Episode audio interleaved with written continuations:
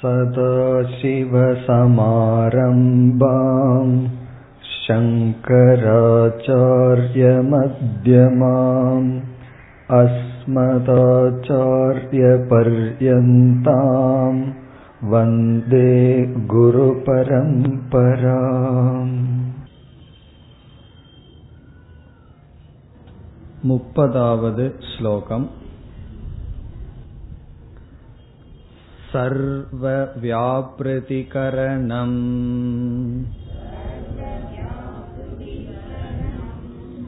லிங்கமிதம் ஸ்யாத் சிதாத்மனஃ பும்சக வாஸ்யாதிகமிவ தக்ஷ்ணக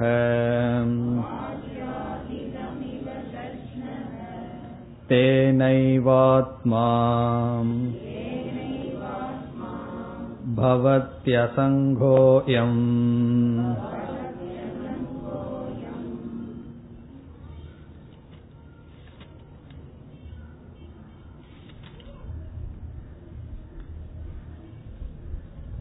சென்ற வகுப்பில் சூக்ஷ்ம சரீரத்தினுடைய தத்துவத்தை பார்த்தோம். இருபத்தி ஒன்பதாவது ஸ்லோகத்தில் சூக்ஷ்ம சரீரத்தை பற்றி பல கருத்துக்கள் ஆசிரியர் கூறினார்.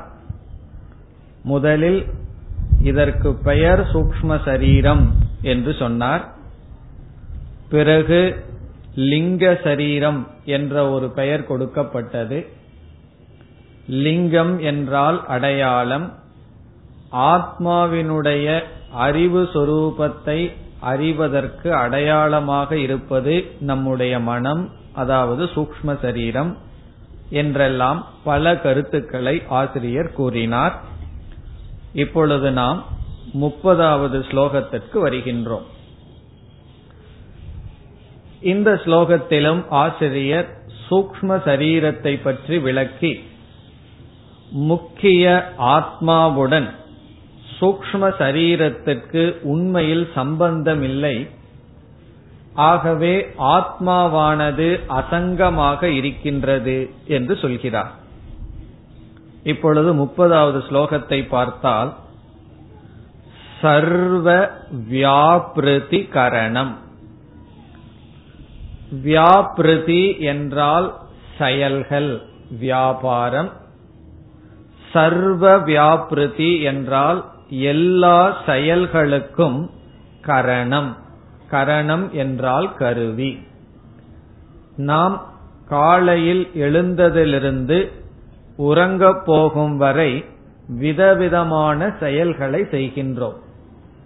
இந்த எல்லா செயல்களுக்கும் கருவியாக எது இருக்கிறது என்றால் சூக்ஷ்ம சரீரம். நம்முடைய மனம், அதாவது சூக்ஷ்ம சரீரம்தான் கருவியாக இருக்கின்றது. அதை இங்கு கூறுகின்றார். சர்வ வியாப்ரதிகரணம், எல்லா செயல்களுக்கும் கருவியாக இயங்குவது சூக்ஷ்ம சரீரம். பிறகு லிங்கமிதம் ஸ்யாத் சிதாத்மனக பும்சக.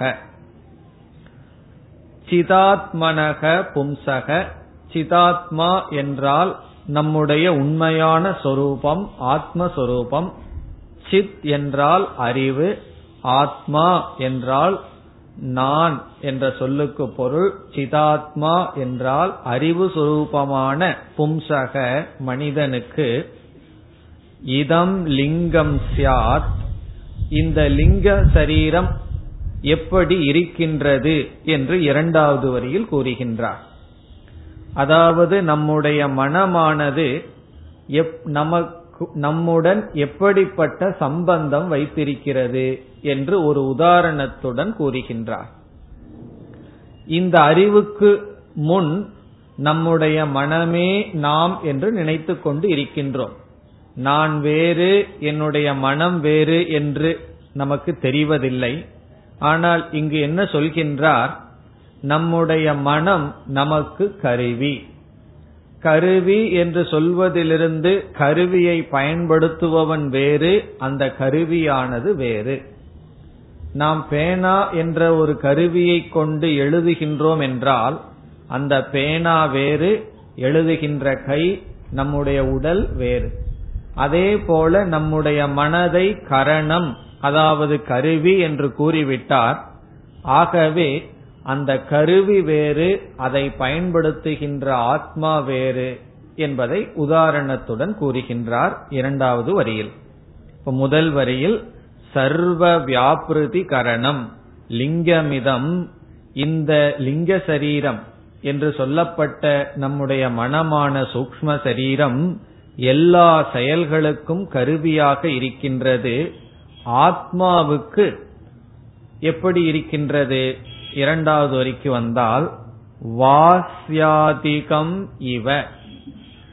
வாஸ்யம் என்றால் சமஸ்கிருதத்தில் உளி என்று பொருள். உளி என்றால் உங்களுக்கு தெரியும். தக்ஷ்ணக என்றால் கார்பெண்டர், ஆசாரி. ஆசாரி கையில் என்ன வச்சிருப்பார்? ஒரு உளி வச்சிருப்பார். தக்ஷ்ணக என்றால் ஆசாரியினுடைய கையில் இருக்கின்ற, அவர் பயன்படுத்துகின்ற கருவிகள். வாஸ் ஆதி என்றால் முதலிய. இப்போ ஒரு ஆசாரியானவர் தான் சில பொருள்களை, கருவிகளை பயன்படுத்துகின்றார். அவர் வேறு, அந்த கருவி வேறு.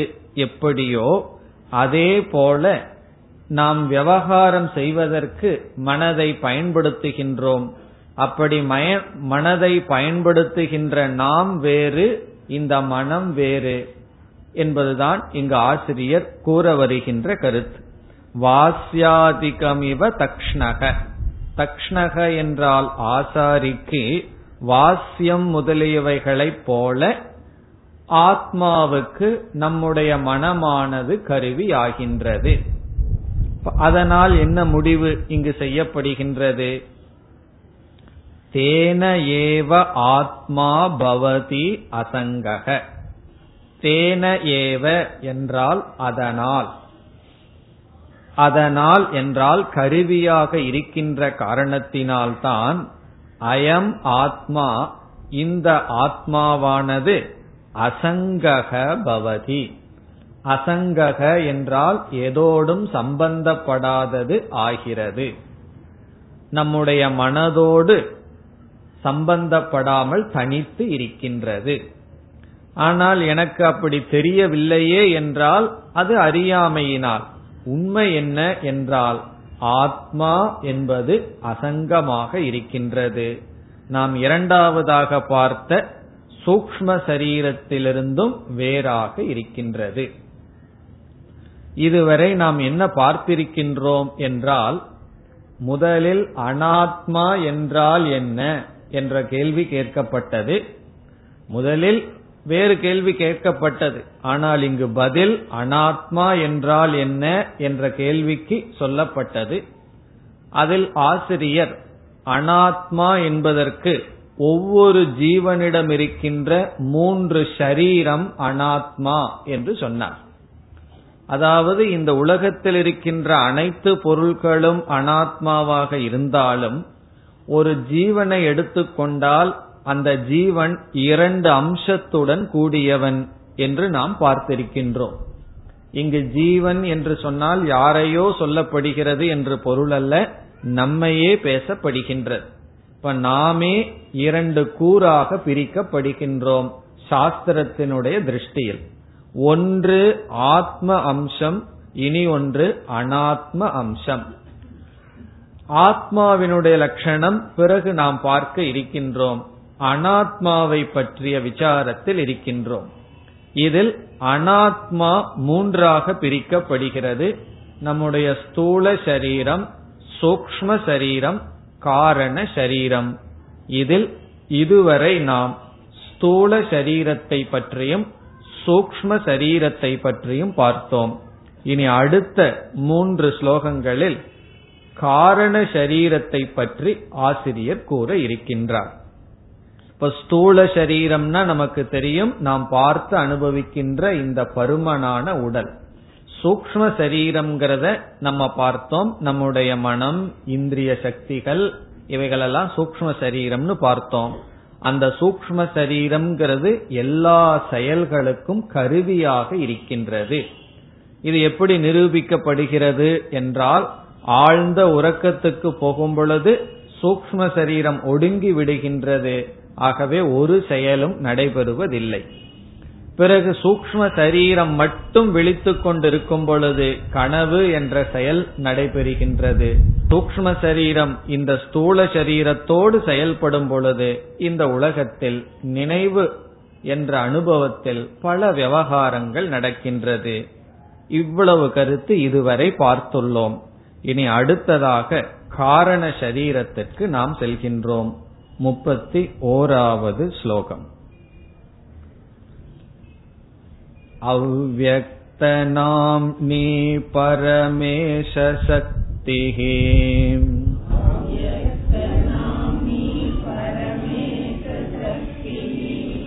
அநாத்ய வித்யா த்ரிகுணாத்மிகா பரா.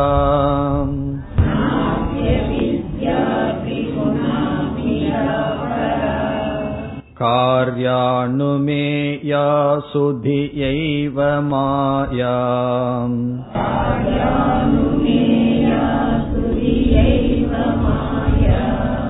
யயா ஜகத் சர்வமிதம் பிரசூயதே.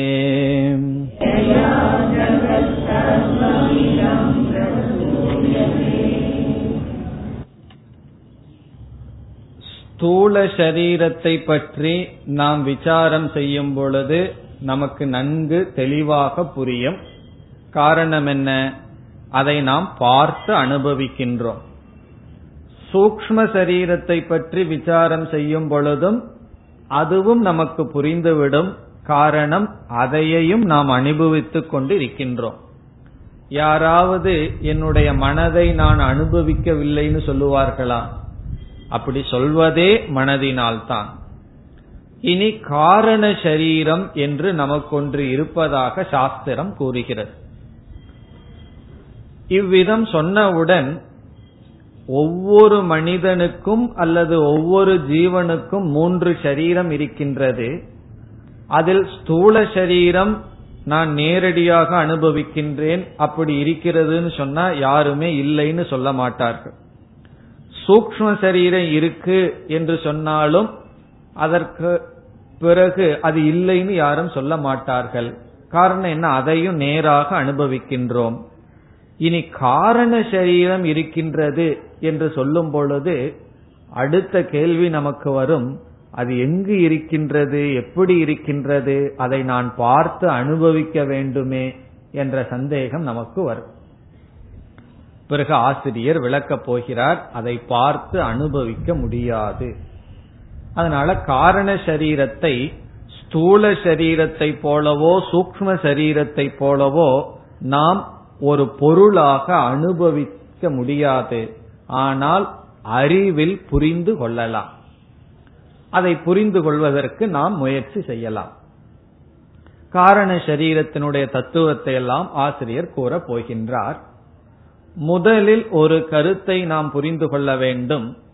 அது என்னவென்றால், எந்த ஒன்று உற்பத்தியாக வேண்டுமென்றாலும் உருவாக வேண்டுமென்றாலும் அதற்கு கண்டிப்பாக காரணம் என்று ஒன்று இருந்தாக வேண்டும். எந்த ஒன்றும் காரண நிலையிலிருந்து சூக்ஷ்மமாக வந்து சூக்ஷ்மமான நிலையிலிருந்து ஸ்தூலமாக உற்பத்தி ஆகும்.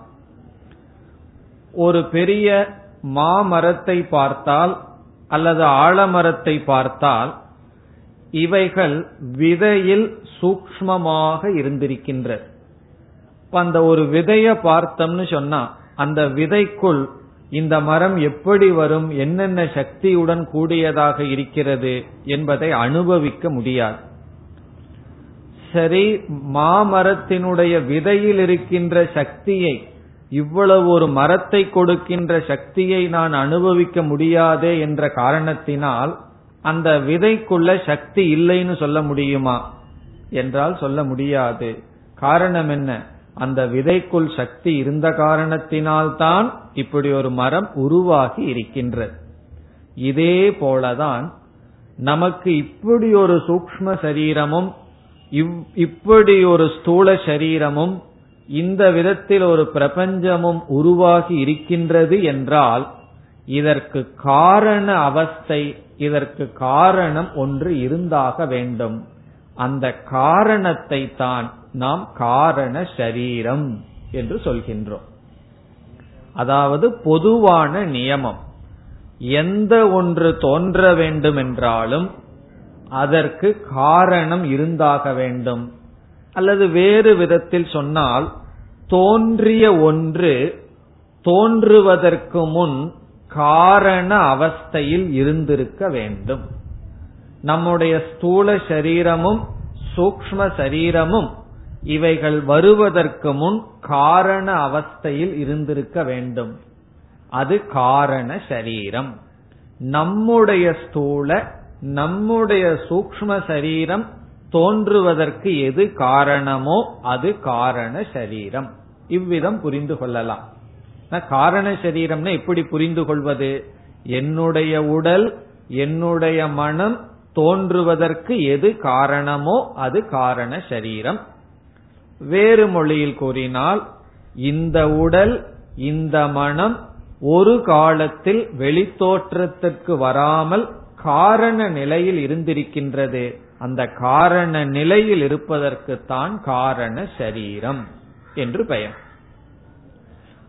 நம்முடைய உடல் அடிப்படையில் இவ்விதம் பார்த்தோம். பிறகு இந்த உலகத்தை பார்க்கின்றோம். நம்முடைய உடல் எப்படி இரண்டாக பிரிக்கப்பட்டதோ, ஸ்தூலம் சூக்ஷ்மம் என்று பிரிக்கப்பட்டதோ, அப்படியே இந்த உலகத்தையும் சாஸ்திரம் இரண்டாக பிரிக்கின்றது. ஸ்தூலமான இந்த பிரபஞ்சம், பஞ்சபூதங்களில் ஆன இந்த உலகம், அதனுடைய மாற்றம்தான் நம்முடைய ஸ்தூல சரீரம். பிறகு சாஸ்திரம் என்ன சொல்கின்றது? இந்த பஞ்சபூதங்கள் இவ்விதம் தோன்றுவதற்கு முன் சூக்ஷ்மமான பஞ்சபூதங்கள் இருந்தது என்று சொல்கின்றது. அந்த சூக்ஷ்மமான பஞ்சபூதங்களினுடைய மாற்றம்தான் நம்முடைய சூக்ஷ்ம சரீரம். இப்பொழுது ஸ்தூல சரீரம் சூக்ஷ்ம சரீரம் என்று நமக்கு இரண்டு உடல்கள் இருப்பது போல் ஸ்தூல பிரபஞ்சம் சூக்ஷ்ம பிரபஞ்சம் என்று இரண்டு உலகம் இருக்கின்றது. அப்படி என்றால் இனி ஒரு உலகமும் இருக்க வேண்டும். அது என்ன? ஸ்தூல பிரபஞ்சம் சூக்ஷ்ம பிரபஞ்சம்னு ரெண்டு இருக்கு. நம்ம உடல் விஷயத்தில் என்ன சொன்னோம்? ஸ்தூல உடல் ஒன்னு இருக்கு, சூக்ஷ்ம உடல் ஒன்னு இருக்குன்னு சொன்னா காரண உடல் ஒன்னு இருந்தாக வேண்டும் சொன்னோம். அதே போல உலகத்துல ஸ்தூல பிரபஞ்சம் சூக்ஷ்ம பிரபஞ்சம்னு சொன்னா கண்டிப்பா இதற்கு காரண பிரபஞ்சம் ஒன்று இருந்தாக வேண்டும். ஆகவே காரண பிரபஞ்சம் என்று ஒரு தத்துவம் இருக்கின்றது. அந்த காரண பிரபஞ்சமே இந்த உடலுக்கு காரணமாக இருக்கும் பொழுது காரண சரீரம் என்று சொல்கின்றோம். இந்த காரண பிரபஞ்சத்தை தான் சாஸ்திரத்துல மாயா என்று சொல்லப்படுகிறது. இந்த வார்த்தை நமக்கு தெரிஞ்சிருக்கும். வேதாந்தத்துக்குள்ள வந்த உடனே பிரம்மன் ஒரு வார்த்தைய கேட்டிருப்போம், பிறகு மாயா என்று ஒரு வார்த்தைய நம்ம கேட்டிருப்போம். அது ஏதோ ரொம்ப பெருசு மாதிரி நமக்கு தெரியும். முறையா நம்ம படிக்கும் பொழுது இந்த மாயையை நாம் தெளிவாக புரிந்து கொள்ளலாம். என்ன மாயா என்பது?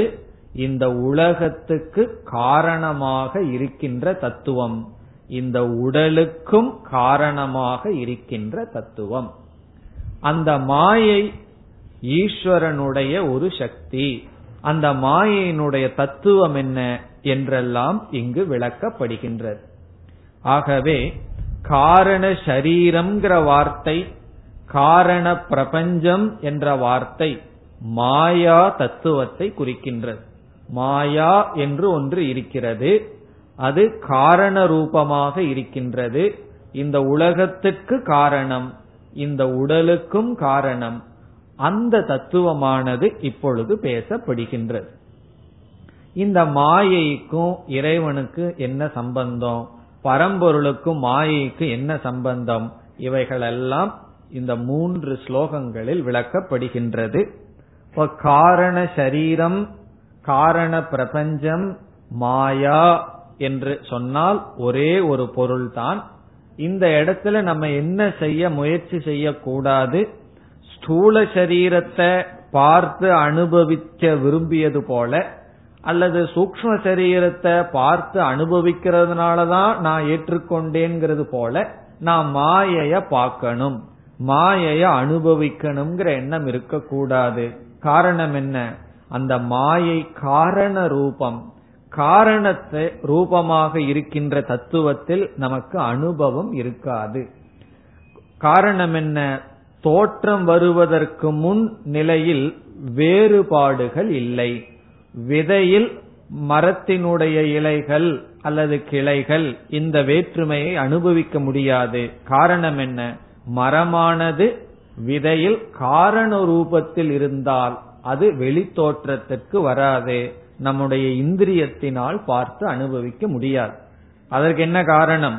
இந்த இந்திரியமே எதிலிருந்து வந்ததோ அதை இந்திரியங்களானது பார்த்து அனுபவிக்காது.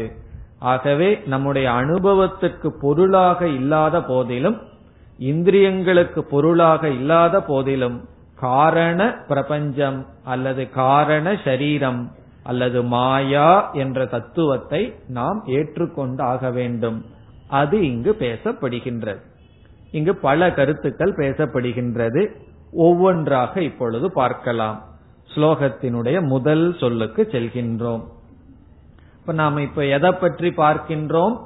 மாயா என்ற ஒரு தத்துவம், அல்லது காரண சரீரம், அல்லது காரண பிரபஞ்சம்.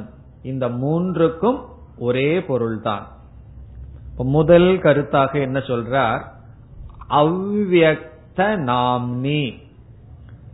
இனி வருகின்ற ஒவ்வொரு சொல்லும் காரண சரீரத்தினுடைய லட்சணம். அவ்வியக்த நாம்னி. நாம்னி என்றால் பெயரை உடையது. நாம்னி என்றால் பெயரை உடையது.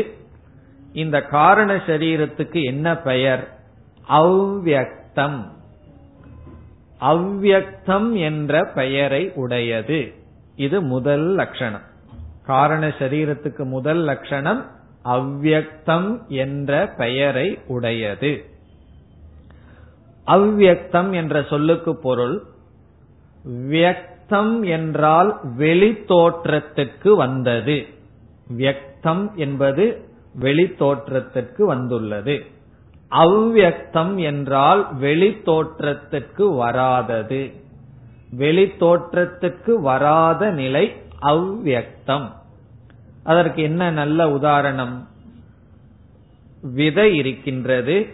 அந்த விதையிலிருந்து தளிரோ அல்லது செடியோ மரமோ வந்து விட்டால் விதையானது வியக்தமாகி விட்டது, வெளி தோற்றத்திற்கு வந்து விட்டதுன்னு சொல்லலாம். அந்த விதையானது விதையாகவே இருக்கும் பொழுது மரமானது அவ்வியக்தமாக விதைக்குள் இருக்கின்றது, வெளி தோற்றத்திற்கு வராமல் ஒடுங்கி இருக்கின்றது என்று பொருள். ஆகவே அவ்வியக்தம் என்றால் வெளி தோற்றத்திற்கு வராத நிலை, அது காரண சரீரம். அதாவது நம்முடைய இந்திரியங்கள், நம்முடைய உடல், இவைகளெல்லாம் வெளி தோற்றத்திற்கு வராமல் பீஜ அவஸ்தை என்று சாஸ்திரத்தில் அழைக்கப்படும். பீஜ அவஸ்தை என்றால் விதையில் இருக்கின்ற நிலையை போல் வெளி தோற்றத்திற்கு வராமல் விகல்பம் இல்லாமல் இருக்கின்றது. இது முதல் லட்சணம், அவ்வியக்த நாம்னி. இனி இரண்டாவது லட்சணம் பரமேஷ சக்திஹி. பரமேஷக என்றால் இறைவன், ஈஸ்வரன். ஈஸ்வரன் சிவன் பொருள் அல்ல, ஈஸ்வர தத்துவம். சக்திஹி என்றால் இந்த மாயை ஈஸ்வரனிடம் இருக்கின்ற ஒரு சக்தி. பகவானிடம் ஒரு சக்தி இருக்கு, அந்த சக்தி தான் மாயை. இப்ப நம்ம உடல்ல வந்து எத்தனையோ சக்திகள் இருக்கு. பேசுற சக்தி இருக்கு, கேட்கிற சக்தி இருக்கு, சாப்பிடுற சக்தி இருக்கு, நடக்கிற சக்தி இருக்கு. அப்படி ஒவ்வொரு சக்தி இருக்கின்றது. அதே போல பகவானுக்கு சக்தி இருக்கணும் அல்லவா, அவருடைய சக்தி என்னன்னு கேட்டா இந்த மாயை தான் அவருடைய சக்தியா. அதாவது சக்தி என்பதை எப்படி புரிந்து கொள்ள முடியும் என்றால், சக்தியை நாம் கண்ணால் பார்க்க முடியாது. இப்போ ஒருவருடைய கையை பார்த்து அல்லது காதை பார்த்து அல்லது கண்ணை பார்த்து அவருக்கு பார்க்கிற சக்தி இருக்கா, கேட்கிற சக்தி இருக்கா, அல்லது கையில வந்து ஒன்றை தூக்குவதற்கு சக்தி இருக்கான்னு சொல்லி சொல்ல முடியாது. காரணம் என்னன்னு சொன்னா, சக்தியும் இந்திரியங்களினால் கிரகிக்க முடியாது. ஒருவருடைய கையை பார்த்து அவருக்கு நல்லா அழகா எழுதுறதுக்கு சக்தி இருக்கான்னு சொல்ல முடியுமா? பிறகு எப்படி தெரியும்னா, அது வியக்தமானா தான் தெரியும். ஒருவருடைய காலை பார்த்து அது நடக்கும்னு சொல்ல முடியாது. பிறகு அவருக்கு நடக்கிற சக்தி இருக்குன்னு நான் எப்படி தெரிஞ்சுக்கிறதுனா, அவரை நடக்க வச்சாதான் அவருக்கு நடக்கிற சக்தி இருக்குன்னு தெரிந்து கொள்ள முடியும். அப்படி எந்த ஒரு சக்தியும் அது வெளிப்படும் பொழுதுதான் சக்தி இருக்கின்றது என்று தெரிந்து கொள்ள முடியுமே தவிர, அதை நாம் வெளி தோற்றத்திற்கு வராத நிலையில் அனுபவிக்க முடியாது. அதே போல மாயை என்பது பகவானிடம் இருக்கின்ற சக்தி. பகவானிடம் இருக்கின்ற சக்தி தான் இந்த மாயை. இந்த மாயை வெளி தோற்றத்திற்கு வரும்பொழுதுதான் பகவானுடைய சக்தியினுடைய பெருமை நமக்கு தெரிகிறது. இந்த உலகமெல்லாம் இறைவனுடைய பெருமை, இறைவனுடைய விபூதி, அது எப்படி தெரியுதுன்னா, அவருக்கு மாயைங்கிற சக்தி இருந்தது, அதிலிருந்து இந்த உலகமாக அவர் வெளிப்பட்டு இருக்கின்றார். ஆகவே மாயைக்கு இனியொரு லட்சணம் சக்தி, பரமேஷ சக்திகி, பரமேஸ்வரனிடம் இருக்கின்ற சக்தி. பிறகு மாயைக்கு இரண்டு சக்தி ரூபம் மாயைன்னு சாஸ்திரத்தில் பேசப்படும். இந்த மாயைக்கு ரெண்டு விதமான சக்தி இருக்கு. ஒரு சக்திக்கு பெயர் விக்ஷேப சக்தி, இனியொரு சக்திக்கு பெயர் ஆவரண சக்தி. இந்த மாயை இரண்டு சக்தி சுரூபமானது. சக்தி எத்தனையோ சக்தி இருக்கல்லவா, பேசுற சக்தி, பார்க்கிற சக்தி, நடக்கிற சக்தி. அதே போல மாயை சக்தி சுரூபம், பலஸ்வரூபம்னு சொன்னா அதற்கு என்ன சக்தி இருக்கு? இரண்டு சக்தி இருக்கின்றது. விக்ஷேப சக்தி முதல், ஆவரண சக்திங்கிறது இரண்டாவது. விக்ஷேப சக்தி என்று சொன்னால் ஒன்றை தோற்றுவிக்கும் சக்திக்கு பேரு விக்ஷேப சக்தி, ஒன்னை உருவாக்கும் சக்திக்கு பேரு விக்ஷேப சக்தி. ஆவரண சக்தி என்றால் எது மறைக்கின்றதோ அது ஆவரண சக்தி. ஆவரண சக்தினா மறைக்கும் சக்தி, விக்ஷேப சக்தினா தோற்று வைக்கும் சக்தி. இந்த ரெண்டும் தான் மாயையினுடைய சொரூபம் அல்லது காரண சரீரம், காரண பிரபஞ்சத்தின் சொரூபம். இப்ப இத வச்சு பகவான் என்ன பண்றாரா, தன்னுடைய மாயை தன்னுடைய சக்தின்னு சொன்னா அந்த மாயைக்குள்ள விக்ஷேப சக்தின்னு ஒரு சக்தி இருக்கு. விக்ஷேபம்னா தோற்று வைத்தல், அதை வச்சு இந்த உலகத்தையே படைக்கிறார். ஆவரண சக்தியை தான் பயன்படுத்தி படைத்த உலகத்தில் உள்ள அனைத்து ஜீவராசிகளுக்கும் தன்னுடைய உண்மையான சொரூபத்தை மறைத்து விடுகின்றார். அதனாலதான் ஒவ்வொரு ஜீவனும் பிறக்கும் பொழுதே தான் ஆத்மா என்ற அறிவுடன் பிறப்பதில்லை. தான் இந்த உடல்தான், இந்த உலகம்தான் உண்மைங்கிற அறியாமையுடன் பிறக்கின்றான். ஆகவே பகவானுடைய ஆவரண சக்தி அனைத்து ஜீவராசிகளுக்கும் மெய்ப்பொருளை, உண்மை பொருளை மறைக்கின்றது. பிறகு பகவானுடைய விக்ஷேப சக்தியானது உலகத்தை தோற்று வைக்கிறது. இப்ப இந்த ஆவரண சக்தி, விக்ஷேப சக்தியை புரிஞ்சுக்கிறதுக்கு ஒரு உதாரணத்துக்கு செல்லலாம். மாலை நேரத்தில் கயிற்றை நாம் சரியாக பார்க்கவில்லை, பிறகு அதனுடைய விளைவாக நாம் பாம்பை பார்த்து விடுகின்றோம். இப்பொழுது கயிறானது மறைக்கப்பட்டு விட்டது, அந்த மறைப்புக்கு ஆவரண சக்தி என்று பொருள். பிறகு மறைக்கப்பட்ட கயிற்றில் பாம்பானது தோற்றி வைக்கப்பட்டது, அது விக்ஷேபம். விக்ஷேபம்னா தோற்றி வைத்தல் பாம்பு, ஆவரணம்னா மறைத்தல். அப்படி மறைக்கின்ற சக்தியாகவும் தோற்று வைக்கும் சக்தியாகவும் இருப்பது மாயா. இந்த ரெண்டு சக்தி சொரூபமாக மாயை இருக்கின்றது. இந்த சக்தி எல்லாம் யாரை சார்ந்தது? ஈஸ்வரனை சார்ந்தது, பகவானுடைய சக்தி. அதனாலதான் பகவான் கிருஷ்ணர் பகவத்கீதையில சொல்லுவார், மாயை வந்து என்னுடைய சக்தியா இருக்கு, நான் மாயாவியாக இருக்கின்றேன், இந்த மாயாங்கிற சக்தியை நான் வச்சிட்டு இருக்கேன், அதை வச்சு எல்லாருடைய மனதையும் நான் மறைச்சிட்டு இருக்கேன், உண்மை தெரியாம மறைச்சிட்டு இருக்கேன். இந்த மாயையிலிருந்து நீங்க கடந்து போகணும்னு சொன்னா மாயாவியான என்னை சரணடைந்தால் தான் முடியும்னு பகவான் சொல்லுவார். காரணம் என்ன? இப்போ ஒருவர் வந்து நமக்கு ஒரு கஷ்டத்தை கொடுக்கிறாருன்னு சொன்னா அவரிடமிருந்து கஷ்டத்தை நீக்கணும்னா அவருடைய பாஸ் கிட்ட போகணும், அவருடைய தலைவர்கிட்ட போய் உங்க தொண்டை எனக்கு இந்த கஷ்டம் கொடுக்கறான்னு சொன்னா என்ன பண்ணுவார்? அவர் தான் அதை நீக்குவார். அதே போல மாயையில ஒரு வசப்பட்டு இருந்தோம்னா அதுல இருந்து தாண்டறதுக்கு பகவான் என்ன சொன்னார்? என்னிடம் வர வேண்டும், நான் தான் மாயாவி என்று சொன்னார். அதுதான் இங்கு சொல்லப்படுகிறது பரமேச சக்தி. காரண சரீரத்தினுடைய இரண்டாவது லட்சணம் இறைவனுடைய சக்தி தான் காரண சரீரம் அல்லது காரண பிரபஞ்சம் அல்லது மாயை. இனி மூன்றாவது கருத்து, இரண்டாவது வரியில் அனாதி. அனாதி என்றால் இந்த மாயையினுடைய தோற்றத்தை கூற முடியாது. காரண சரீரம் என்று தோன்றியது என்று சொல்ல முடியாது. அனாதி, ஆதி என்றால் தோற்றம், அனாதி என்றால் இதனுடைய தோற்றத்தை பேச முடியாது. அதாவது நம்முடைய ஸ்தூல சரீரத்தினுடைய தோற்றத்தை பேசலாம்.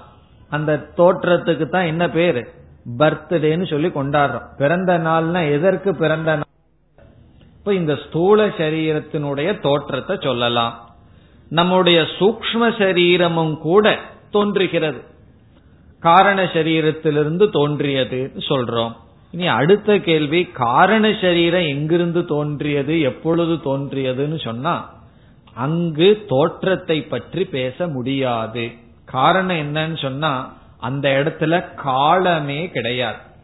காரண சரீரத்துக்குள்ள கால தத்துவம் நமக்கு தெரியாது, கால தத்துவமே கிடையாது. கால தத்துவமே இல்லாத இடத்துல நம்ம காலத்தை பத்தி பேச முடியுமோ? இந்த கருத்தை நம்ம ரொம்ப சுலபமா புரிந்து கொள்ளலாம். எப்படி என்றால், ஆசிரியர் சொல்ல போறார், ஆழ்ந்த உறக்கத்துல நாமெல்லாம் காரண சரீரத்துல போய் இருக்கன்னு சொல்ல போறார். அதாவது விழிப்பு நிலையில ஜீவன் வந்து ஸ்தூல சரீரத்தோட அபிமானம் வச்சிருக்கான்னு சொன்னார். பிறகு கனவு நிலையில ஜீவன் வந்து சூக்ஷ்ம சரீரத்துல அபிமானம் வச்சிருக்கான்னு சொன்னார். பிறகு ஆழ்ந்த உறக்கத்துல ஜீவன் வந்து ஸ்தூல உடல்லையும் சூக்ஷ்ம உடல்லையும் அபிமானத்தை விட்டுட்டு காரண சரீரத்துல மட்டும் அபிமானம் வச்சிருக்கான்னு சொல்ல போகிறார். இப்ப ஆழ்ந்த உறக்கத்துல நாம எங்க இருக்கோம்? காரண சரீரத்தில் இருக்கோம். அதனாலதான் யாராலும் எவ்வளவு காலம் தூங்கினேன்னு சொல்ல முடியுமோ? நமக்கு டைமே தெரியாது. ரொம்ப உழைச்சிட்டு வந்து படுத்திருப்போம், திடீர்னு காலையில எந்திரிச்சிருப்போம், ஏழு எட்டு மணி நேரம் நல்லா தூங்கியிருப்போம். அது இவ்வளவு மணி நேரம் தூக்கத்தை நாம அனுபவிச்சோம்னு யாராலையும் சொல்ல முடியாது. இல்லையே நான் சொல்றேனே, கரெக்டா தூங்க போகும்போது எழுதி வச்சிடறேன், இத்தனை நிமிஷத்துல தூங்க போனேன், இத்தனை நிமிஷத்துல எழுந்தேன்னு சொல்ல முடியுமான்னா முடியாது. அது நான் இந்த நேரத்துல தூங்க போறேன்னு எழுதும் போது நம்ம தூங்கல, தூங்கிட்ட போது எழுத முடியாது. அல்லது ஒருவர் வந்து படுத்து உறங்கி விட்டார், பதினஞ்சு நிமிஷத்துக்கு அப்புறம் அவரை வந்து உறக்கத்திலிருந்து எழுப்புங்கள், அல்லது ரெண்டு மணி நேரத்துக்கு அப்புறம் எழுப்புங்கள், எவ்வளவு நேரம் தூங்குனீங்கன்னு கேளுங்க, அவரால சொல்ல முடியுமா? காலையில நாலு மணியா அல்லது எத்தனை மணின்னு கேட்பார். உறக்கத்துல நமக்கு கால தத்துவம் தெரியாது. காரணம் என்ன? நாம் காலத்தை கடந்த காரண சரீரத்தில் இருப்பதனால். இப்ப காலத்தை கடந்து இருக்கிறதுனால காலம்னு இருந்தாத்தானே தோற்றம், இடைநிலை, முடிவு என்றெல்லாம் சொல்ல முடியும். ஆகவே அனாதி, இந்த காரண சரீரத்துக்கு தோற்றத்தை சொல்ல முடியாது. பிறகு நான்காவது கருத்து அவித்யா. அவித்யா என்பது ஆவரண சக்தியை குறிக்கின்றது. அவித்யான அஜ்ஞான ரூபம், தமோ ரூபம், இருள் என்று பொருள். அதாவது மாயைக்கு இனியொரு சக்தி காரண சரீரத்துக்கு, அது இருள் ரூபமானது. இதையும் நல்லா புரிந்து கொள்ளலாம். ஆழ்ந்த உறக்கத்துல நமக்கு என்ன இருக்கு? முழு அறியாமை இருக்கின்ற. உபனிஷத் சொல்லும் மாதா அமாதா பவதி, பிதா அபிதா பவதி. அதாவது காரண சரீரத்தில் ஒருவன் இருக்கும் பொழுது அல்லது ஆழ்ந்த உறக்கத்தில் இருக்கும் பொழுது தாய் தாயல்ல, தந்தை தந்தையல்ல, திருடன் திருடனல்ல, பிறகு யாரும் யாரும் அல்ல. எப்பொழுதுனா ஆழ்ந்த உறக்கத்தில் இருக்கும் பொழுது. விழிச்சதற்கு பிறகு என்ன ஆயிரும்னா இந்த உடல், இந்த மனம், இதுல அபிமானம் வந்துடும். பிறகு இதோட யாரெல்லாம் சம்பந்தப்பட்டு விடுகிறார்களோ அவர்களோடும் சங்கமானது, பற்றானது வந்துவிடும். காரண சரீரத்துல இதெல்லாம் கிடையாது. காரணம் என்ன? இருள். இருள் வந்து மூடி இருக்கின்றது. இப்ப அவித்யா ஆவரண ரூபா. இது நான்காவது கருத்து. இனி ஐந்தாவது கருத்துக்கு செல்கின்றோம். திரிகுணாத்மிகா. திரிகுணாத்மிகா என்றால் மூன்று குணங்களினுடைய சொரூபம். இந்த காரண சரீரத்துக்குள்ளதான் மூன்று குணங்கள் மறைந்து இருக்கின்றது. வெளித்தோற்றத்திற்கு வராம மூன்று குண ரூபமாக காரண சரீரம் இருக்கின்றது. மூன்று குணம் என்னென்ன? சத்துவகுணம், ரஜோகுணம், தமோகுணம் என்ற மூன்று குண வடிவமாக இருக்கிறது. திரிகுணாத்மிகா என்றால் முக்குண வடிவானது. சரி, நாலாவது குணம் இல்லையே இருக்கு, இல்லைன்னு எப்படி தெரிந்து கொள்வது என்றால், இந்த உலகத்தை நம்ம பார்க்கிறோம். இந்த உலகத்துல என்னென்னலாம் இருக்கோ அதனுடைய அது காரண ரூபமா இருக்கிறதான் காரண பிரபஞ்சம் அல்லது மாயை. இந்த உலகத்துல மூன்றே விதமான குணத்தை அனுபவிக்கிறோம். முதல் ஒன்று அறிவு, இரண்டாவது செயல், மூன்றாவது செயலற்ற ஜடத்தன்மை. இப்ப அறிதல் அப்படிங்கிற ஒன்ன நம்ம அனுபவிக்கிறோம் இந்த உலகத்துல. அறிவு, அறிதல், உணர்வு, இதெல்லாம் சத்துவ குணத்தினுடைய வெளிப்பாடு. பிறகு செயல், ஆக்ஷன், ஆக்டிவிட்டிஸ், செயல்களை எல்லாம் நம்ம அனுபவிக்கின்றோம். இது ரஜஸினுடைய தன்மை. பிறகு ஜடமாக இருப்பதையும் நாம் அனுபவிக்கின்றோம். இது தமத்தினுடைய தன்மை. ஆகவே இந்த உலகத்துல அறிவு, செயல், ஜடத்தன்மை, இந்த மூணுக்கு அப்பாற்பட்டது ஒன்னும் கிடையாது. வேற எதையாவது சொன்னாலும் கூட இந்த மூணுக்குள்ள நம்ம அடக்கி விடலாம். ஆகவே சத்துவம், ரஜஸ், தமஸ் என்ற மூன்று குணஸ்வரூபமாக இருப்பது காரண சரீரம். இதை நம்ம எப்படி தெரிந்து கொள்கின்றோம்? காரண சரீரத்திலிருந்து சூக்ம ஸ்தூல சரீரம், உலகமெல்லாம் வந்திருக்கு. இத நம்ம பார்க்கிறோம். இத பார்த்து இதுல மூன்று குணம் இருக்கிறதுனால இந்த மூன்று குணமும் கண்டிப்பாக இதனுடைய காரணத்தில் இருந்தாக வேண்டும் என்று நாம் முடிவு செய்கின்றோம். இப்ப வந்து காஃபியை நம்ம குடிக்கிறோம். அதுல வந்து இனிப்பை நாம் அனுபவிக்கின்றோம். இனிப்பை அனுபவிச்ச உடனே நம்ம என்ன சொல்றோம்? இதுல சர்க்கரை இருந்திருக்க வேண்டும். நம்ம அந்த முடிவுக்கு எப்படி வர முடிந்தது? அதுல இனிப்பை அனுபவிக்கின்ற காரணத்தினால், சர்க்கரை என்ற ஒரு காரணத்தினால்தான் இனிப்பை நாம் அனுபவிக்க முடியும். அப்படி இந்த உலகத்துல மூன்று குணத்தை அனுபவிக்கிறதுனால இதற்கு காரணமான நிலையில் இந்த மூன்று குணம் இருந்திருக்க வேண்டும் என்பது கருத்து. இது ஐந்தாவது கருத்து, திரிகுணாத்மிகா. அடுத்த கருத்து பரா. பரா என்றால் மேலானது. இது மேலானது, உயர்ந்தது. மேலானது, உயர்ந்தது என்பதனுடைய பொருள் தன்னுடைய காரியத்தை காட்டிலும் மேலானது. தன்னுடைய காரியமான ஸ்தூல சூக்ஷ்ம சரீரம் அல்லது பிரபஞ்சத்தை காட்டிலும் மேலானது. என்னைக்குமே காரணம் மேலானது, காரியம் கீழானது. கீழானதுன்னு சொன்ன என்ன? காரியமானது சார்ந்து இருப்பது, காரணமானது சுதந்திரமாக இருப்பது. என்னைக்குமே காரணம் மேலானது. ஆகவே தன்னிடமிருந்து தோன்றிய காரியத்திற்கு தலைவனாக இருப்பது அர்த்தம். தன்னிடமிருந்து தோன்றிய சூக்ஷ்ம ஸ்தூல பிரபஞ்சத்துக்கு மேலாக இருக்கின்றது எது? அது காரண சரீரம் அல்லது காரண பிரபஞ்சம். பிறகு அடுத்த கருத்துக்கு வருகின்றோம். காரிய அனுமேயா சுதியா ஏவ. இங்கு என்ன சொல்கின்றார்? இவ்வளவு நேரம் காரண சரீரம் காரண சரீரம் அல்லது காரண பிரபஞ்சம் சொல்லிக் கொண்டு வந்தீர்கள், இதை நான் பார்க்கவில்லையே, இதை நான் அனுபவிக்கவில்லையேங்கிற கேள்வி நமக்கு வரலாம். அதனாலதான் ஆரம்பத்திலேயே இந்த சந்தேகத்துடன் தான் நம்ம ஆரம்பிச்சு அதை நம்ம அனுபவிக்க முடியாதுன்னு பார்த்தோம். அந்த கருத்து இங்கு சொல்லப்படுகிறது.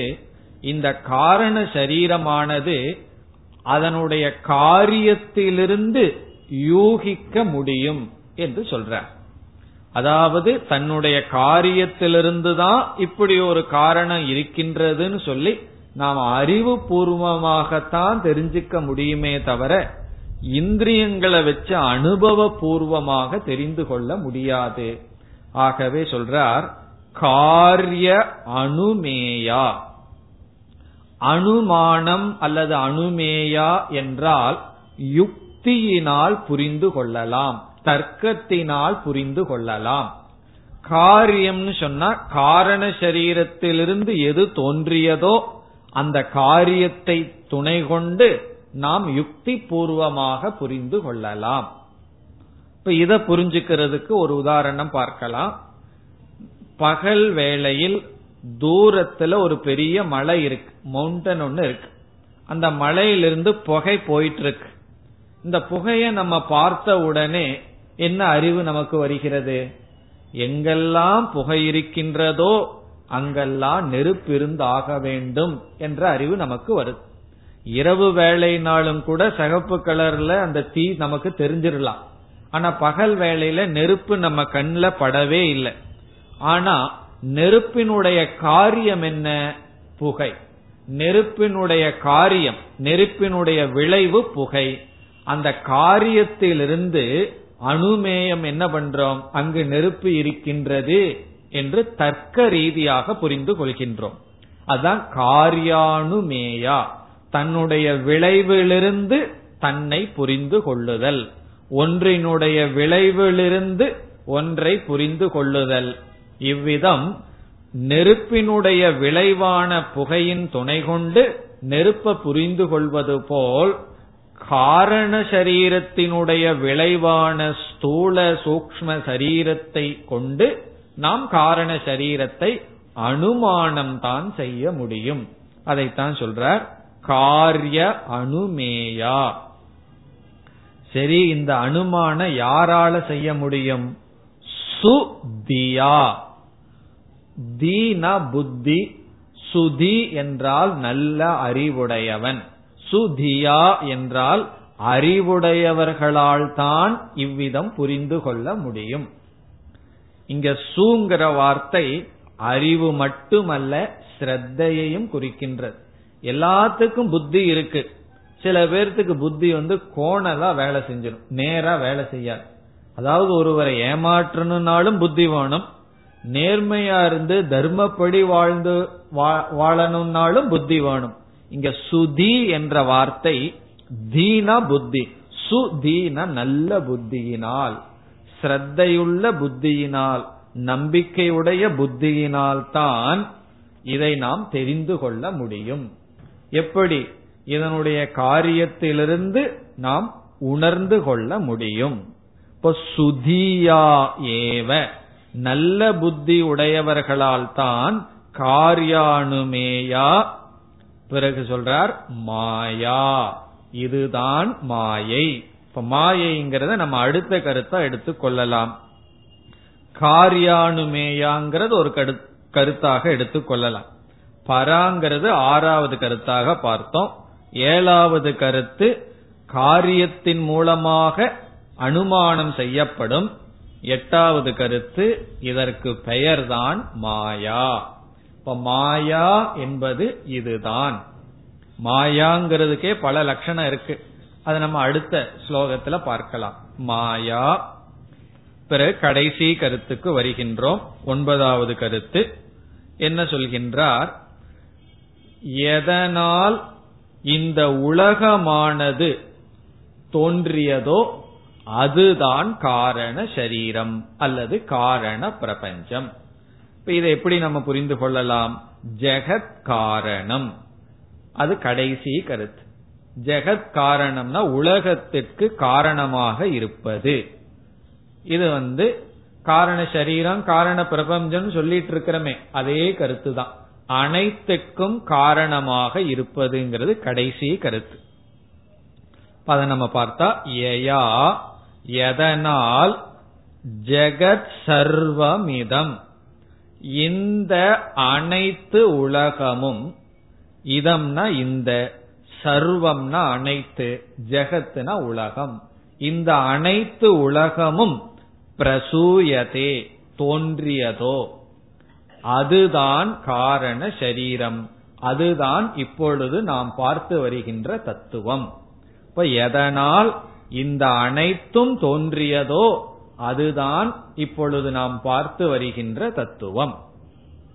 இப்ப இதுல என்னென்ன கருத்தை நம்ம பார்த்தோம்னு சொன்னா, இது வெளித்தோற்றத்திற்கு வராதது, பரமேஸ்வரனுடைய சக்தியாக இருப்பது, இதனுடைய தோற்றம் காலத்தினுடைய அடிப்படையில தோற்றத்தை சொல்ல முடியாது, அவித்யா இருள் ரூபமானது, மூன்று குணமானது, தன்னுடைய காரியத்தை காட்டிலும் தன்னிடமிருந்து வந்ததை காட்டிலும் மேலாக இருப்பது, காரியத்தினால் யூகிக்கத்தக்கது, மாயா என்ற சொல் அல்லது பெயரை உடையது, இன் அனைத்துக்கும் காரணமாக இருப்பது. நம்முடைய உடலுக்காகட்டும் இந்த உலகத்துக்காகட்டும் காரணமாக இருப்பது இதுதான் காரண சரீரம் அல்லது காரண பிரபஞ்சம் என்று இந்த ஸ்லோகத்துல ஆசிரியர் வந்து காரண பிரபஞ்சத்தை பற்றி பல கருத்துக்களை சொல்லி இருக்கின்றார். இனி நாம் அடுத்த ஸ்லோகத்திற்கு செல்லலாம். முப்பத்தி இரண்டாவது ஸ்லோகம். சன்னாப்ய சன்னாப்யுபயாத்மிகானோ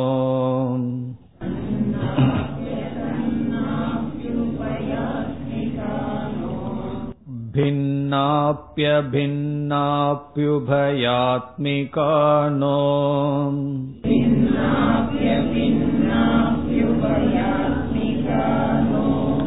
சாங்காப்யனங்காப்யுபயாத்மிகானோ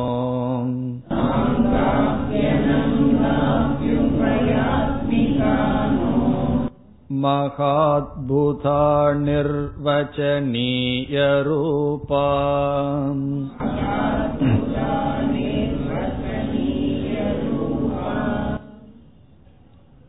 இந்த ஸ்லோகம் மிக ஒரு முக்கியமான ஸ்லோகம். மிக ஆழ்ந்த கருத்தை இந்த ஸ்லோகத்துல சங்கரர் நமக்கு சொல்லி இருக்கின்றார். ரொம்ப கவனமா நம்ம இதை கேட்டோம்னா தான் இதுல என்ன சொல்றார் அப்படிங்கறது நமக்கு புரியும். இத புரிஞ்சுக்கிறதுக்கு தான் நம்ம எல்லா பாடும் படணும். என்ன சொல்றார்னு புரிந்து கொள்ள முயற்சி செய்யலாம். இப்ப நமக்கு வந்து ஒரு சந்தேகம் வந்துவிடும். என்ன சந்தேகம் சொன்னா, கடைசியா வேதாந்த சாஸ்திரம் எது இருக்கு, எது உண்மை மெய்ப்பொருள் என்றால் அது பரம்பொருள் பிரம்ம அப்படின்னு சொல்லுது. எவ்வளவு பரம்பொருள் இருக்கு அப்படின்னு கேட்டா அது ஒரே ஒரு பரம்பொருள் தான், ரெண்டு பரம்பொருள் எல்லாம் கிடையாது. சரி, பரம்பொருளுக்கு அந்நியமா ஏதாவது இருக்கான்னு சொன்னா அதுவும் கிடையாது. அந்த பரம்பொருள் அத்வைதம் அப்படின்னு சாஸ்திரம் சொல்கிறது. இப்ப பரம்பொருள் வந்து இருமையற்றது, ஒரே ஒரு பரம்பொருள் தான் இருக்கு. மெய்ப்பொருள் அது அறிவு சுரூபமானது, ஆனந்த சுரூபமானது, இருமையற்றதாகவும் இருக்கின்றது. அந்த இருமையற்ற பரம்பொருளை பற்றிய ஞானத்தினாலதான் மோக்ஷம் என்பது வேதாந்த சாஸ்திரத்தினுடைய மைய கருத்து. அந்த பரம்பொருள் தான் நீயா இருக்க, ஆத்மஸ்வரூபம் என்றெல்லாம் சாஸ்திரம் சொல்கிறது. இப்பொழுது நமக்கு என்ன சந்தேகம் சொன்னா, காரண சரீரம்னு ஒன்னு இருக்கு, மாயைன்னு ஒன்னு இருக்கு. காரண சரீரத்தை மாயைன்னு பார்த்தோம், மாயைன்னு ஒன்னு இருக்கு. அந்த மாயையிலிருந்து தான் சூக்ஷ்ம உலகம் வந்தது, சூக்ஷ்ம உலகத்திலிருந்து தான் இந்த ஸ்தூல உலகம் வந்திருக்கு. ஆகவே ஸ்தூல உலகத்தை எல்லாம் சூக்ஷ்மமான உலகத்துல ஒடுக்கிடுவோம்னு வச்சுக்குவோமே, பிறகு சூக்ஷ்மமான உலகத்தையும் எடுத்து காரணமான உலகமான மாயையில ஒடுக்கி விட்டுறோம். காரணம் என்ன? இந்த உலகமெல்லாம் அழிய போகுது, இந்த உலகமெல்லாம் அழிஞ்சா இதற்கு இது வந்து சூக்ஷ்மமா போயிரும். பிறகு சூக்ஷ்மமெல்லாம் என்ன ஆகும்? அதற்கு காரணமான ரூபமான காரண சரீரத்துல போயிரும். சரி, இந்த காரண சரீரம் எப்படிப்பட்டதுன்னா அனாதி என்றெல்லாம் நம்ம சொல்லியிருக்கோம். இதற்கு தோற்றத்தையே சொல்ல முடியாது, எப்பொழுதுமே இருந்துட்டு இருக்கு, இது என்னைக்கு வந்ததுன்னு சொல்ல முடியாதுன்னு சொல்லியிருக்கோம். ஆகவே என்ன இருக்கு? மாயைன்னு ஒன்னு இருக்கு. அந்த மாயையிலிருந்து எவைகளெல்லாம் வந்ததோ அதை பொய்ன்னு ஏற்றுக்கொண்டாலும் சரி, ஆனா மாயைன்னு ஒன்னு இருக்கே, பிரம்மன் ஒன்னு இருக்கே, இப்ப இரண்டு தத்துவம் இருக்கின்றதே. இப்ப இருமை இருக்கும் பொழுது அந்த பிரம்மன் எப்படி பூர்ணமாகும், நிறைவானதாகும் அல்லது அத்வைதம்னு சொல்ல முடியும் சந்தேகம் நமக்கு வந்து. முதல்ல என்ன சந்தேகம் வரும்னா, எல்லாருக்கும் பரம்பொருள் ஒண்ணுதான் உண்மையா இருக்கு அப்படின்னு சொன்ன உடனே என்ன சொல்லுவார்கள்? இப்ப இந்த உலகத்தை எல்லாம் என்ன செய்வீர்கள்? இவ்வளவு பெரிய உலகம் இருக்கு, சாப்பாடு இருக்கு, சாப்பிடுறேன், செயல்படுறேன், என்னென்னமோ நான் பண்ணிட்டு இருக்கேன், இவ்வளவையும் பொய்ன்னு எப்படி சொல்ல முடியும்? இப்ப ஸ்தூலமான உலகம்னு ஒன்னு இருக்கும் போது வெறும் பரபிரம ஒண்ணுதான் உண்மையில இருக்குன்னு எப்படி சொல்ல முடியும்னு சில பேர்த்துக்கு முதல்ல சந்தேகம் வரும். அந்த சந்தேகத்தை எப்படி நீக்குவோம்? இந்த ஸ்தூலமான பொருள்கள் எல்லாம் வெறும் தோற்றம்தான். எப்படி களிமண்ல இருந்து பத்து கிலோ களிமண்ல இருந்து ஒரு இருபது பானை செஞ்சோம் அப்படின்னா அங்க ஏதோ இருபது பொருள் இருக்கிற மாதிரி தெரியும், இருக்கிறது ஒரே ஒரு களிமண் தத்துவம் தான். ஒரே ஒரு களிமண்ணு தான் பத்து பானையா தெரியுது. காரணம் என்னன்னா, பானையெல்லாம் உடைச்சிட்டோம் அப்படின்னா பானைன்னு ஒன்ன எடுத்து நீங்க அதுக்கப்புறம் பேச முடியாது, களிமண் தான் இருக்கு. அப்படி சூக்ஷ்மமான பஞ்சபூதங்களிலிருந்து இந்த ஸ்தூல பூதங்கள் எல்லாம் தோன்றி இருக்கு. மீண்டும் பிரளய காலத்துல ஸ்தூல பிரபஞ்சம் எல்லாம் சூக்ஷ்மத்துல ஒடுங்கி விடும்னு சொல்லிடுவோம். அப்ப என்ன புரிஞ்சிடும்? இது புரியறதுக்கே சுதி வேணும், நல்ல புத்தி வேணும். நல்ல புத்தி இருந்தா தான் இந்த ஸ்தூல பிரபஞ்சம் எல்லாம் சூக்ஷ்ம பிரபஞ்சத்துல ஒடுக்கி விடலாம். பிறகு அடுத்த கேள்வி என்ன வரும்? சரி, இந்த சூக்ஷ்ம பிரபஞ்சம் இருக்கே, இப்ப சூக்ஷ்ம பிரபஞ்சம் ஒன்னு இருக்கு, சூக்ஷ்ம சரீரம் ஒன்னு இருக்கு என்றால் அதை என்ன நம்ம சொல்லிடுவோம்?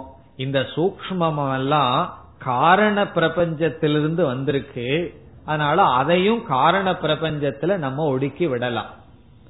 ஆனாலும் காரண பிரபஞ்சம்னு ஒன்னு இருக்கே, மாயைன்னு ஒன்னு இருக்கே, இப்ப மாயைன்னு ஒன்னு இருக்கு, பிரம்மன் ஒன்னு இருக்குன்னு கடைசியில ரெண்டு தத்துவத்துல வந்து நிக்கிறோம். ரொம்ப பேர் இவ்வளவு தூரம் விசாரம் பண்ணி வரமாட்டார்கள், ஸ்தூலத்திலேயே இருந்து துவைதத்திலேயே இருப்பார்கள், இருமையிலே இருப்பார்கள். ஆனா விசாரம் பண்ணி கடைசியா வரும்போது இந்த அனைத்து உலகத்தையும் காரண நிலையில ஒடுக்கி வச்சிடறோம். பிறகு பரம்பொருள் ஒன்னு இருக்கு, இப்ப பரம்பொருள் ஒன்னு இருக்கு, காரண பிரபஞ்சம் ஒன்னு இருக்கே, இருமை வருகிறதே என்ற இடத்தில் இந்த ஸ்லோகமானது அந்த சந்தேகத்தை நீக்குகிறது. இப்ப இந்த ஸ்லோகத்துல சங்கரர் என்ன சொல்றார்? இந்த காரண பிரபஞ்சம் இருக்கே, அது உண்மையில் இவ்வளவு நேரம் காரண பிரபஞ்சத்துக்கு இத்தனை லட்சணம் சொன்னார் அல்லவா, அது என்ன சொல்றார்? உண்மையில் அது இல்லை. இவ்வளவு நேரம் என்ன சொல்லிட்டு இருந்தீர்கள்? இல்லாத பத்தியா பேசிட்டு இருந்தீங்கன்னா ஆமான்னு சொல்ற. இப்ப காரண பிரபஞ்சத்தை பற்றி இத்தனை லட்சணத்தை கொடுத்துட்டு ஸ்தூல பிரபஞ்சம் சூக்ம பிரபஞ்சத்தை பற்றி எல்லாம் பேசிட்டு எல்லாத்துக்கும் காரண காரண பிரபஞ்சம்னு சொன்னா பிறகு அது இல்லைன்னு சொல்கிறீர்களே அப்படின்னு சொன்னா சொல்றார், அதை சொல்லவே முடியாது. அனிர்வச்சனீய ரூபா, அத வாயால விளக்க முடியாது. ரெண்டு தத்துவத்தை வாயால விளக்க முடியாது. ஒன்று பரபிரம்மத்தை விளக்க முடியாது, அதையும் வாயால விளக்க முடியாது. இனி ஒன்னு இந்த மாயையையும் வாயால விளக்க முடியாது.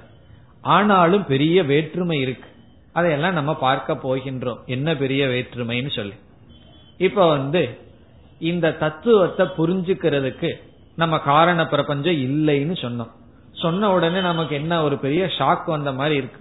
இவ்வளவு நேரம் காரண பிரபஞ்சத்துக்கு இத்தனை லட்சணம் கொடுத்துட்டு அது இல்லைன்னு சொல்கிறீர்களே. இந்த இல்லைன்னு சொல்றதுக்கு ஒரு அர்த்தம் இருக்கு.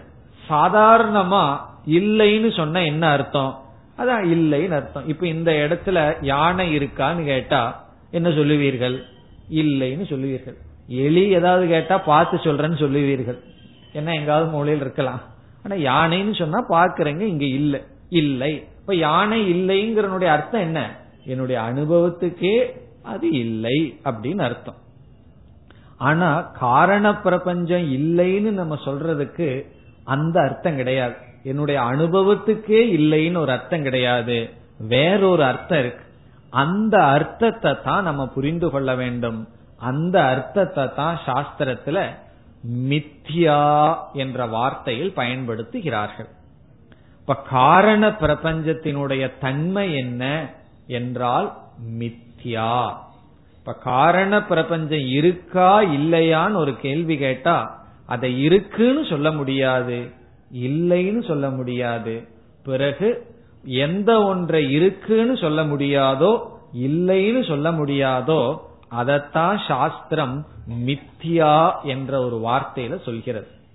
அப்ப இந்த ஸ்லோகத்தினுடைய சாரம் என்னன்னு சொன்னா, இப்ப பார்த்த காரண பிரபஞ்சம் மித்யா என்று சொல்கிறது. இது வந்து நம்ம நன்கு சிந்தித்து புரிந்து கொள்ள வேண்டும். இன்னைக்கு வந்து அந்த மித்தியான்னா என்னங்கறத ஒரு உதாரணத்தோட மட்டும் பார்க்கலாம். அடுத்த வகுப்புல ஆழ்ந்து இந்த மித்தியாவை பற்றி நல்லா சிந்திக்கலாம். மித்தியா அப்படின்னு சொன்னாவே நம்ம வந்து வேதாந்தத்துக்குள்ள வந்துட்டோம். வேதாந்தத்துக்குள்ள முக்கியமான இடத்துல இருக்கும். பிரம்ம விஷயம் கூட அவ்வளவு முக்கியம் இல்லை, இந்த மித்தியாங்கிறதா ரொம்ப முக்கியமான இடம். அந்த முக்கியமான இடத்துக்கு யார் நமக்கு உதவி செய்வான்னா பாம்பு தான் உதவி செய்யணும். என்ன பாம்பு? கயிற்றுல பாக்கிறமே அந்த பாம்பு தான் இந்த மித்தியாவை புரிஞ்சுக்கிறதுக்கு உதவி செய்யும். இப்ப வந்து கயிறு இருக்கு, மாலை நேரத்துல நம்ம பாம்பா பார்க்கிறோம். இப்போ இப்பொழுது கயிற்றுல பார்க்கப்பட்ட பாம்பு சத்தியம்னு சொல்லலாமா அப்படின்னு கேட்டா நீங்க என்ன சொல்வீர்கள்? அது எப்படி சத்தியம்னு சொல்ல முடியும்? காரணம் என்னன்னா, ஞானம் வந்த உடனே அது அறியாமையில் இருக்கிற வரைக்கும் தான் பாம்பா இருக்கு. ஆனா ஞானம் வந்த உடனே அது போயிருதே, அதனால அந்த பாம்ப சத்து இருக்கிறது அப்படின்னு சொல்ல முடியாது. எந்த பாம்பு? நிஜமா ஓடிட்டு இருக்கிற பாம்பை பத்தி நம்ம பேசல, நம்ம கயிற்றுல பாத்துட்டு இருக்கிறமே அந்த பாம்ப இருக்கிறதுன்னு சொல்ல முடியாது. சரி, இருக்கிறதுன்னு சொல்ல முடியாதுங்கிறதுனால இல்லைன்னு சொல்லிடலாமா? அந்த பாம்பு இல்லவே இல்லைன்னு சொல்லலாமான்னு சொன்னா உண்மை அதுதான். ஆனாலும் அது முழுமையாகவே இல்லாம இருந்ததுன்னு வச்சுக்குவோமே, நம்ம மனசுல பயம் வருமா? பயம் எல்லாம் மனசுல வந்திருக்கே, அப்ப பாம்புங்கிற தோற்றம் அங்க இருக்கே, இல்லைன்னு எப்படி சொல்ல முடியும்? இப்ப இல்லைன்னு சொல்ல முடியும்னா அப்ப உனக்கு எப்படி தெரிஞ்சது?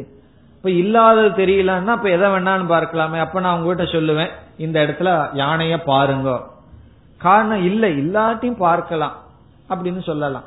அப்படின்னு சொல்ல முடியாது. காரணம் என்னன்னா அதை நான் அனுபவிக்கிறோம், அதுல இருந்து பயம் எல்லாம் நமக்கு வருது.